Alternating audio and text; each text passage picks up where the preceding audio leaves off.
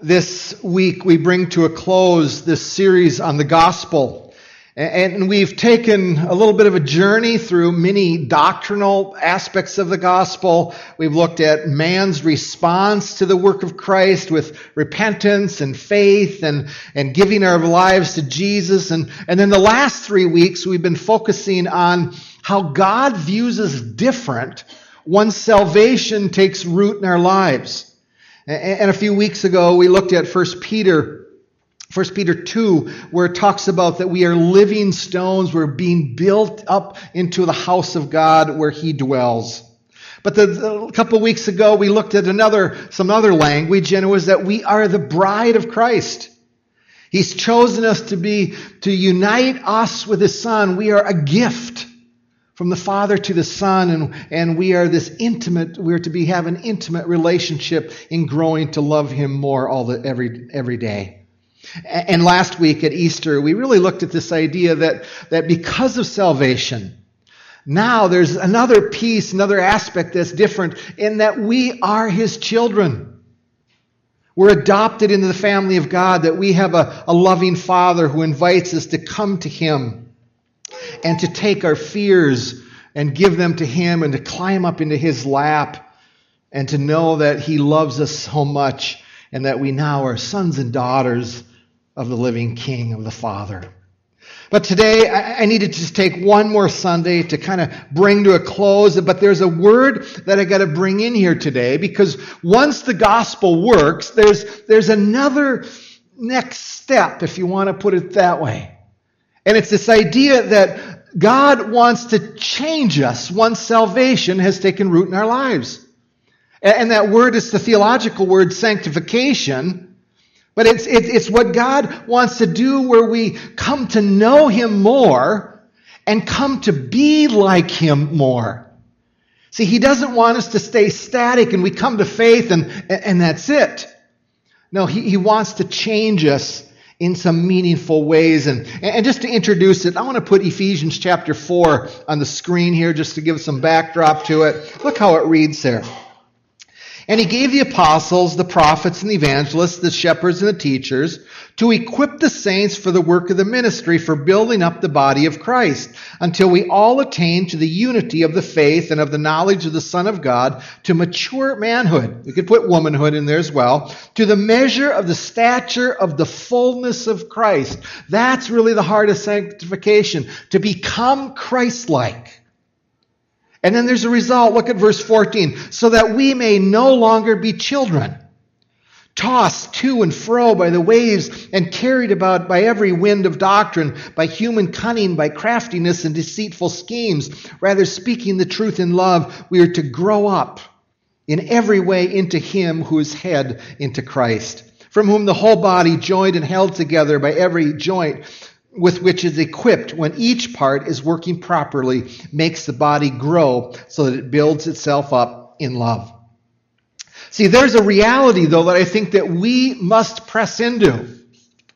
And it's this, if you're taking the sermon notes there, it says this, a relationship with Christ does not equal maturity in Christ. You can't assume spiritual change and growth just because of a relationship.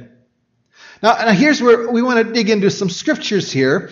And I want to put one on the screen from Hebrews 5. This idea that we're, where we need to change. God wants us to do more in our lives. Look at Hebrews 5.12. It says this, the writer of Hebrews says, For though by this time you ought to be teachers. You need someone to teach you again the basic principles of the oracles of God. You need milk, not solid food, for everyone who lives on milk is unskilled in the word of righteousness, since he is a child. But solid food is for the mature, for those who have powers of discernment, trained by constant practice to distinguish good from evil. Now, catch this, there's a bit of chastisement here going on. Because there's obviously there's been a significant period of time here, and hearts are not changing. Lives aren't reflecting the reality of the salvation, the work of the gospel. People couldn't see Jesus in these lives of these people. They're living in a way that has very little impact in other people's lives. See this, but let, let me show you another scripture that almost says the same thing. Look at 1 Corinthians chapter 3. Verse 3. But brothers, could I not address you as spiritual people, but as people of the flesh, as infants in Christ? I fed you with milk, not solid food, for you were not ready for it. And even now you're not yet ready, for you are still of the flesh. For while there's jealousy and strife among you, are you not of the flesh and behaving only in a human way? For when one says, I follow Paul, and another, I follow Apollos, are you not being merely human? Now, Paul in this one, he writes to this church knowing that they're struggling, but the struggle is, is that they're following men instead of Jesus. They're putting their faith in earthly men and not Christ. See, when we look, even as we look back to those images of the bride a couple weeks ago, see, God wants change. He wants us to grow up, but in the, the picture of the bride, he, he says it this way He wants to make us holy, more beautiful, ready for the Savior. See, that's the sanctification again. He wants to change us. He wants us to re, not to remain as we are, but he wants something different from us. Now, Paul uses language that confronts here. And it's kind of negative. I, I, recognize that. But you have to go, it's inspired by the Holy Spirit.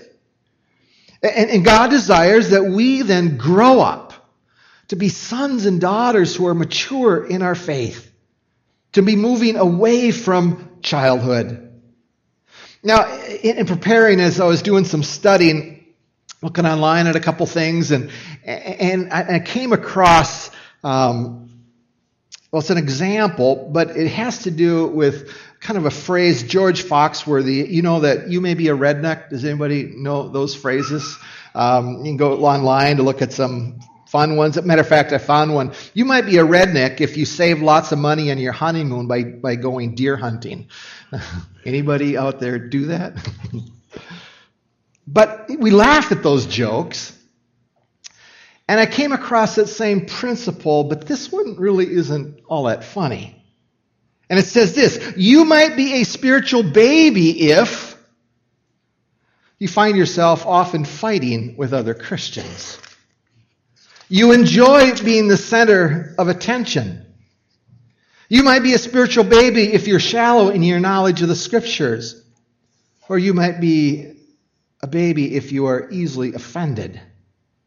Or you are never satisfied and always complaining. Or you have trouble staying clean. Or you become jealous over the success of others. Or you really don't like to be under authority. See, the challenge with these is that they're not funny, but all too often they might be accurate. Last weekend, Deanna and I got a hotel room for uh, my son and his family over at the Timberlake Lodge Hotel there. And they have a really nice pool area, and I put a picture up of that area. This is the, the pool. And, and you notice there on the right, there's a picture of a little frog there. And the, the, the, pink there is the water slide where they go kind of go through the frog and they, and they go down. And, and the oldest two, uh, the youngest two kids, three and four, and, and they were just going over and over and over again down that slide. But let me give you a mental picture here from this picture. Imagine this. You, you take your family there someday and you go into the area, pool area, and in the pool area, there's only one other person, and it's a six foot five guy. He weighs about 270 pounds, and he's in the kiddie pool, and he's sliding down the frog over and over and over again. And, he lays in that about a foot, foot and a half of water, and he's splashing and he's laughing and he's giggling. And he asked the question, what's wrong with that picture? Would you send your kids in that kiddie pool with him? Folks, I think here's the reality. too many men and women and even teenagers are still playing in the kiddie pool when it comes to the kingdom of God. And too often, churches and people within churches are okay with it. And, and Paul and the author to the Hebrews is saying, graduate out of the kiddie pool. Move to the deep end. By the way, there's another pool there. You have to be able to swim to go down the other slides. That's what Paul is saying. We are called to mature to get beyond the kiddie pool. Now, years ago, when I was digging into this topic of sanctification and, and the process of transformation, I, I, I, don't know where exactly it came from, but it was at a conference or whatever, but there was this grid that somebody introduced me to that really was helpful when you talk about sanctification and its process. And to put that on the screen here, it really gives kind of an intentional process or understanding to changing our faith, to growing up in our faith, to becoming mature. And to say it this way, there's really three parts. When you talk about spiritual change, there's the head and the hands and the heart. The head is the learning. It's what goes up in here, the knowledge that's needed about the scriptures. The hands is not physical hands, okay? This is about the ability to apply what we learn to life, to become more like Christ. And the heart centers around the motives, why we do what we do, the capacity to love where the desires come from. Are they good or they're bad? See, that's really the center of the heart. But when you put these three words over that word disciple making or even sanctification, it, it's a great tool to remind us of the different components in this process of growing up in our faith. It, it's moving from the kiddie pool to the deep pool. But I want to apply some scriptures here. And I want to layer the head, heart, and hands. And I recognize today is kind of a, a mile high view. Uh, we, we could spend a whole series on this, but I want to put Hebrews chapter 5 again back up on the screen. And, and look what it reads here. For though by this time you ought to be teachers. Now let me just stop there a second. When we hear the word teachers, we go right away to a classroom or to a Bible study. And that's not what he's talking about here. This is the ability to communicate the Word of God into life. But you need someone to teach you again the basic principles of the oracles of God. You need milk, not solid food, for everyone who lives on milk is unskilled in the word of righteousness since he is a child. Now, an application here Number one, if you're taking notes, I said it this way in, in terms of us just reminding of something. And, and I said this time does not guarantee maturity. Neither does it guarantee really understanding of the Word of God. See, here were people. When it goes, you ought. Obviously, there had been time that had gone by in their lives way too much for the writer in Hebrews and, and even for, for Paul. See, the word wasn't rooted in their lives. It wasn't second nature. They forgot it quickly. See, this implies that, that people hadn't learned the scriptures in a way that was making them become like Christ. Change wasn't happening. See, people who stay in the kiddie pool, I, I, have to say this, oftentimes they just dabble in the scriptures. And I go, the scriptures, the Bible, this book is so vital to the process of sanctification. The head, the mind, is the source of the Word of God coming into our hearts. And without the Word, there will be no long term growth. That be on the wall of believing. That's the piece there.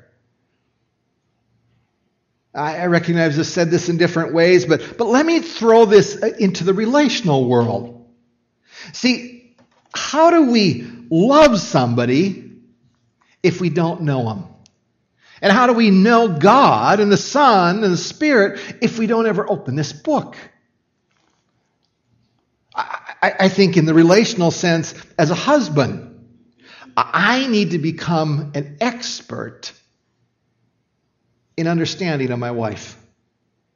If I'm going to have a healthy marriage, a good relationship, I need to be able to anticipate her needs, to present her complete in Christ. I need to know what encourages her, what discourages her. I need to know how to love her well. See, that's understanding, and there's a level of knowledge, if Deanna were sitting here, that I need to know about her to actually then take the next step and put it into action. But are we bringing the word to our minds in the pursuit of Christ? See, if one doesn't really care about the word, and one doesn't care about growing in it or even the knowledge that we need, it will impact your life. Matter of fact, one of the things that it impacts is you just have no discernment as to really what's going on in your life and your soul. It will impact the way we parent our kids to influence people the development of our heart, our motives toward people. This word is transformative in our hearts. We need to know Christ through the word. Over the years, I've seen this where people can have great passion and emotion toward Christ and walking by faith, but if the word isn't rooted in us, it will not sustain over the long haul. But let me show you some consequences back to that Ephesians chapter 4. Look at this, verse 13. Until we all attain to the unity of the faith and of the knowledge of the Son of God, to mature manhood, to the measure of the stature of the fullness of Christ, then look at this. So that, Paul writes, we may no longer be children tossed to and fro by the waves and carried by every wind of doctrine, by human cunning, by craftiness and deceitful schemes. See, even those last two phrases. Do we understand that the world, there's schemes out there that are getting us to believe differently than what God desires? The world at times, if we don't learn the reason of the world, sounds attractive, and yet it doesn't fall in with what God's heart is all about. Do we catch that? See, if faith is not growing, if we're not moving beyond children in our faith, emotions overpower and they rule. And life continues to go this way and that way. There's no stability. There's no anchor to the soul with the relationship with God. And what people do is they walk by sight, not by faith. But let me move on here a second. Now we're, again, this is mile high. I realize this, but I got to give you an opinion here. Here's what I believe. I'm 59. I've grown up in a church just like this. I've been in a church like this all my life.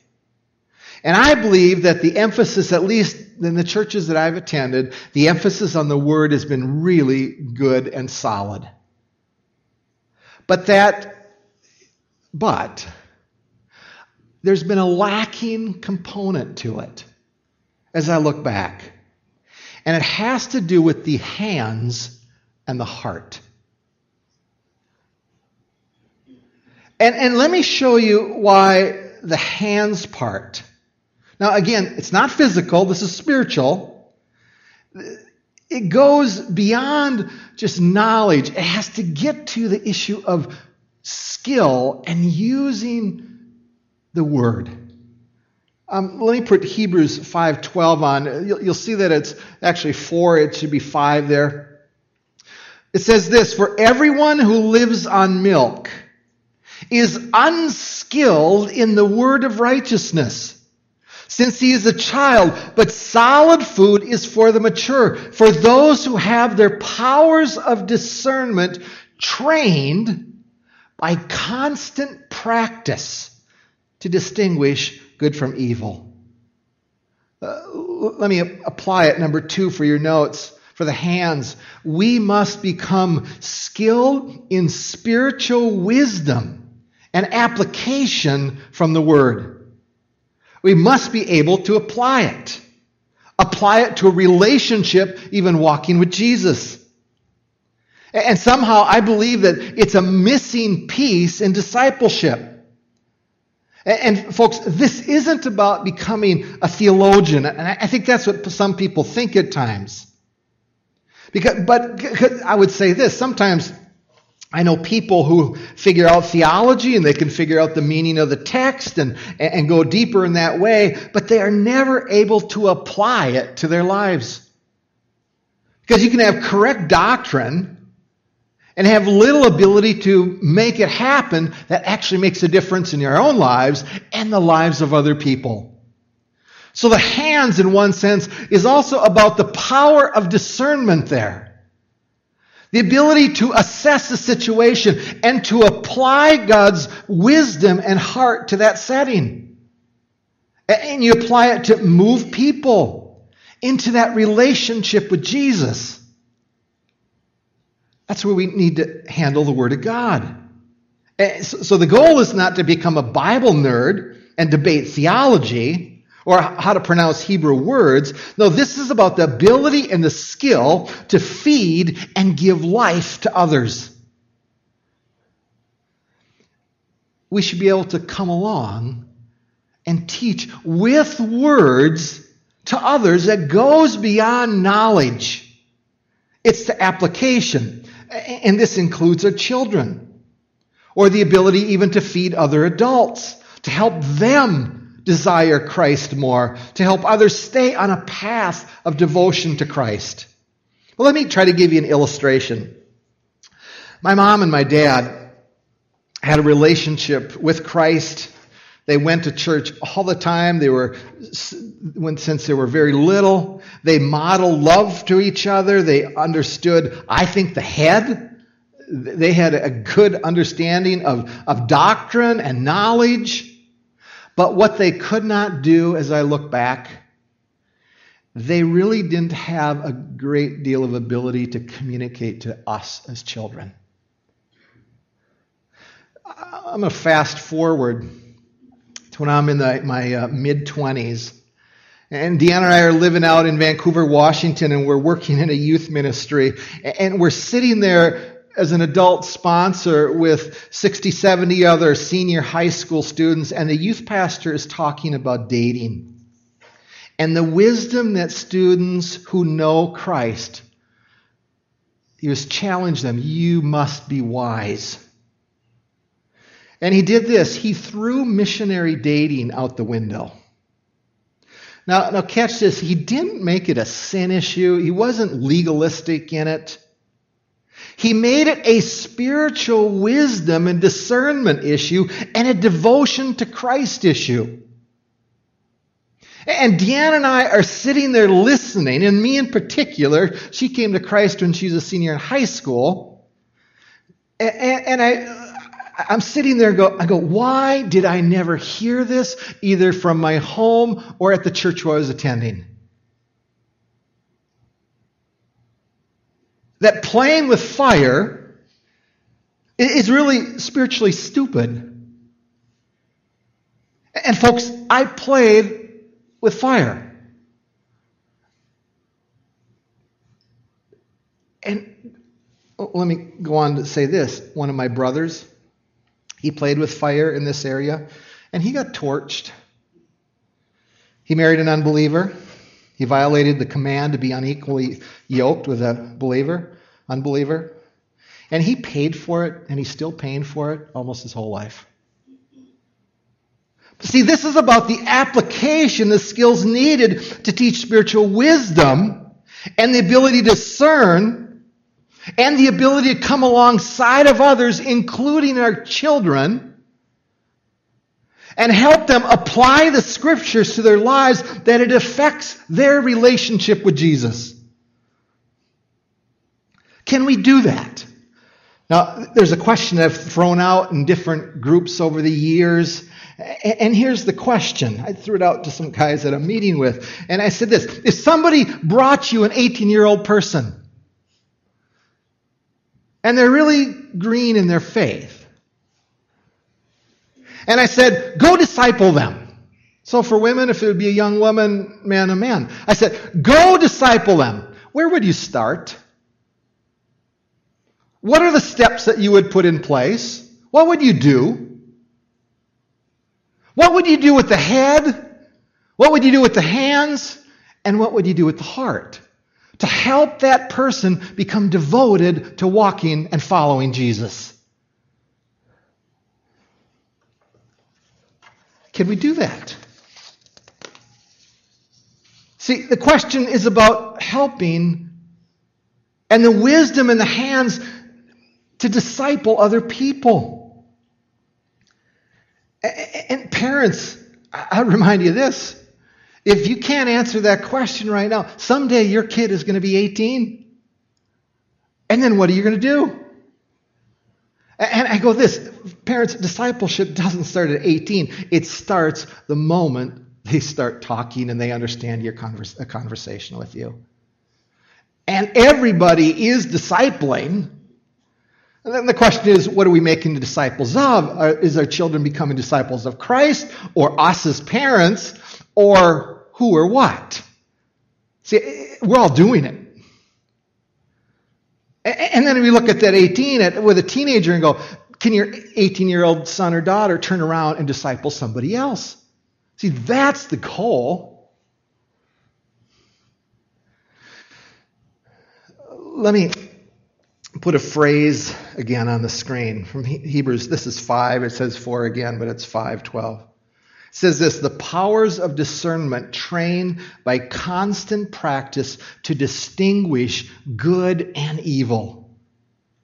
See, the result of training with wisdom and practice and developing the hands is that one begins to discern what is really best not just average or terrible, it's going farther. And we can put that into practice with people, with our children, to help and teach others. Hear the lies. It's, it's teaching ones to be able to discern the voices of the world out there and go, wrong. And it becomes us quickly, and we go, something's wrong with that and we're able to walk side of some along somebody else and help them see that as well. See, are we doing that? Can we do that? That's the, the emphasis of Paul and the writer to, to the Hebrews saying we must grow up and go beyond the kiddie pool. But there's a third area called the heart. And, and folks, this is the most challenging area. It's an area that boy, we must depend on the Holy Spirit and we must not block his voice. Let me jump back to Hebrews 4. I want to put this verse on here. And look what it shows here. It shows our motivation piece here. Hebrews 4:12 For the word of God is living and active, sharper than a two-edged sword, piercing to the vision of the soul and the spirits of joints and of marrow. The power of the word there. But look at this, discerning the thoughts and the intentions of the heart. The thoughts and the intentions. This is about the motivation of our hearts. And it is the most challenging, man. If you're a parent, this is the hard one. But let me give you number three. We must grow. And as parents, this is us. We must grow in our dependence on the Holy Spirit to grow a heart that loves God. This is about pressing and depending and trusting the Holy Spirit to change us. It's about inviting the Holy Spirit into our lives in such a way that He's shaping us. yes, we still have to have knowledge, and we still have to have the skills of discernment. But if you only have those two, and we don't have our hearts changing, I'll, I'll tell you this it will not last. See, unless we align our hearts with the Spirit and our hearts are generating action and generating love, it won't last. The Holy Spirit has to work in us to love God, to love other people, to love our neighbors. And it starts with a dependency on the Holy Spirit to change us. It's getting on our knees and saying, God, reveal to me what's keeping me from my motives changing. That's the heart. We have the knowledge, but the motives can be ugly if we want to stop and look in a mirror. And how do we do it? I, think oftentimes it's a surrender to God and asking Him to God, Lord, search our hearts. I think of David's sin when he goes, God, search me and know my ways. See, that's where it starts. And, there's a verse that I would encourage you to pray. I, want to put it on the screen here Philippians 1 8. I use it in counseling all the time because I think it's so relevant. Look how it goes. For God is my witness. Now he's praying for this church. And it gives this, how I yearn for you all with the affection of Christ Jesus. There's a dependency on Paul to love this church because of the Holy Spirit there. And it's my prayer. So he's praying for them that your love, look at this, may abound more and more. That's the heart. But with knowledge and all discernment and look what the result is. So that you would approve what is excellent. Here's the hands. And so you would be pure and blameless, a changed life. For the day of Christ, when we union, when the bride comes together with the groom, and we're beautiful. Filled with the fruit of righteousness that comes through Jesus Christ to the glory and the praise of God. Isn't that a great verse? See, we must invite the Holy Spirit to be pouring His love into us. We need to pray for that every day, that our motives would change. And it's not just an act of the will, there has to be a union with the Holy Spirit in order for that to work. We must pay attention to the heart and allow the Word and the Spirit to be a mirror to us needing to change our motives. But let me just close I'm over with a reminder. When it comes to knowledge, none of us will ever be 100% competent in this area, in the head. I'm going, every one of us has room to grow when it comes to the scriptures and knowing them. And, and there's lots of people that I've seen over the years in the adult area where they plateau. Yeah, they keep doing a little devotional, but they don't really dig to get to know God. And folks, I challenge you to dig. But this is also true. Nobody will ever be fully competent when it comes to the hands. The skill of wisdom and living out the knowledge. There is always the need to learn, to apply knowledge when walking with another person, to help another grow in maturity. I think of parents and grandparents. If you think you've learned enough in the area of parenting, you're already in trouble. Because the next stage is going to be adjustments and the world changing. There's adjustments. And there's books that you should read on parenting to grow in the ability to parent your children. Marriage is the same way. We must grow in our skills and understanding. And then for the heart, we will never be at a place, I can tell you that, where our motives are going to be pure. There's always that flesh side of us that's, that's calling us to be back down to play in the kiddie pool. But the Spirit wants to work in us to grow our ability to love, to grow in the ability to have grace, to grow in our motives and our desires, where we want to want to make a difference in people's lives and in our spouses and in our children. See, I, I think here's the challenge. when you think of what's the enemy within a church of all three of those, and I think it's this complacency. Complacency in a relational walk with Christ in head, heart, and hands will always lead to a hard heart. I think always. I think I could prove that in the scriptures by looking at different people. We must move beyond complacency. You see, God wants more than just being saved. He, he wants us to grow up to have a life that's giving, of making disciples, of growing in our salvation, of allowing the gospel to capture us. So we handle the deep things in a way that we can pass them on to others. And it's about responding to this world with love and with wisdom and making a difference. See, there are people in our world that God is calling us to feed, to love, to care for, to disciple, to nurture. And we go, are we fulfilling that role? And when we don't grow spiritually, listen, then it's not just a matter of our own malnutrition. Do we realize that when we're malnourished, it impacts other people that God wants us to serve and come alongside? See, people may be starving spiritually because we haven't grown enough to feed them. I got to stop. What I want to do, I want you to stand and we're to pray, but what I'm to do, I'm to pray this prayer, Philippians 1 8.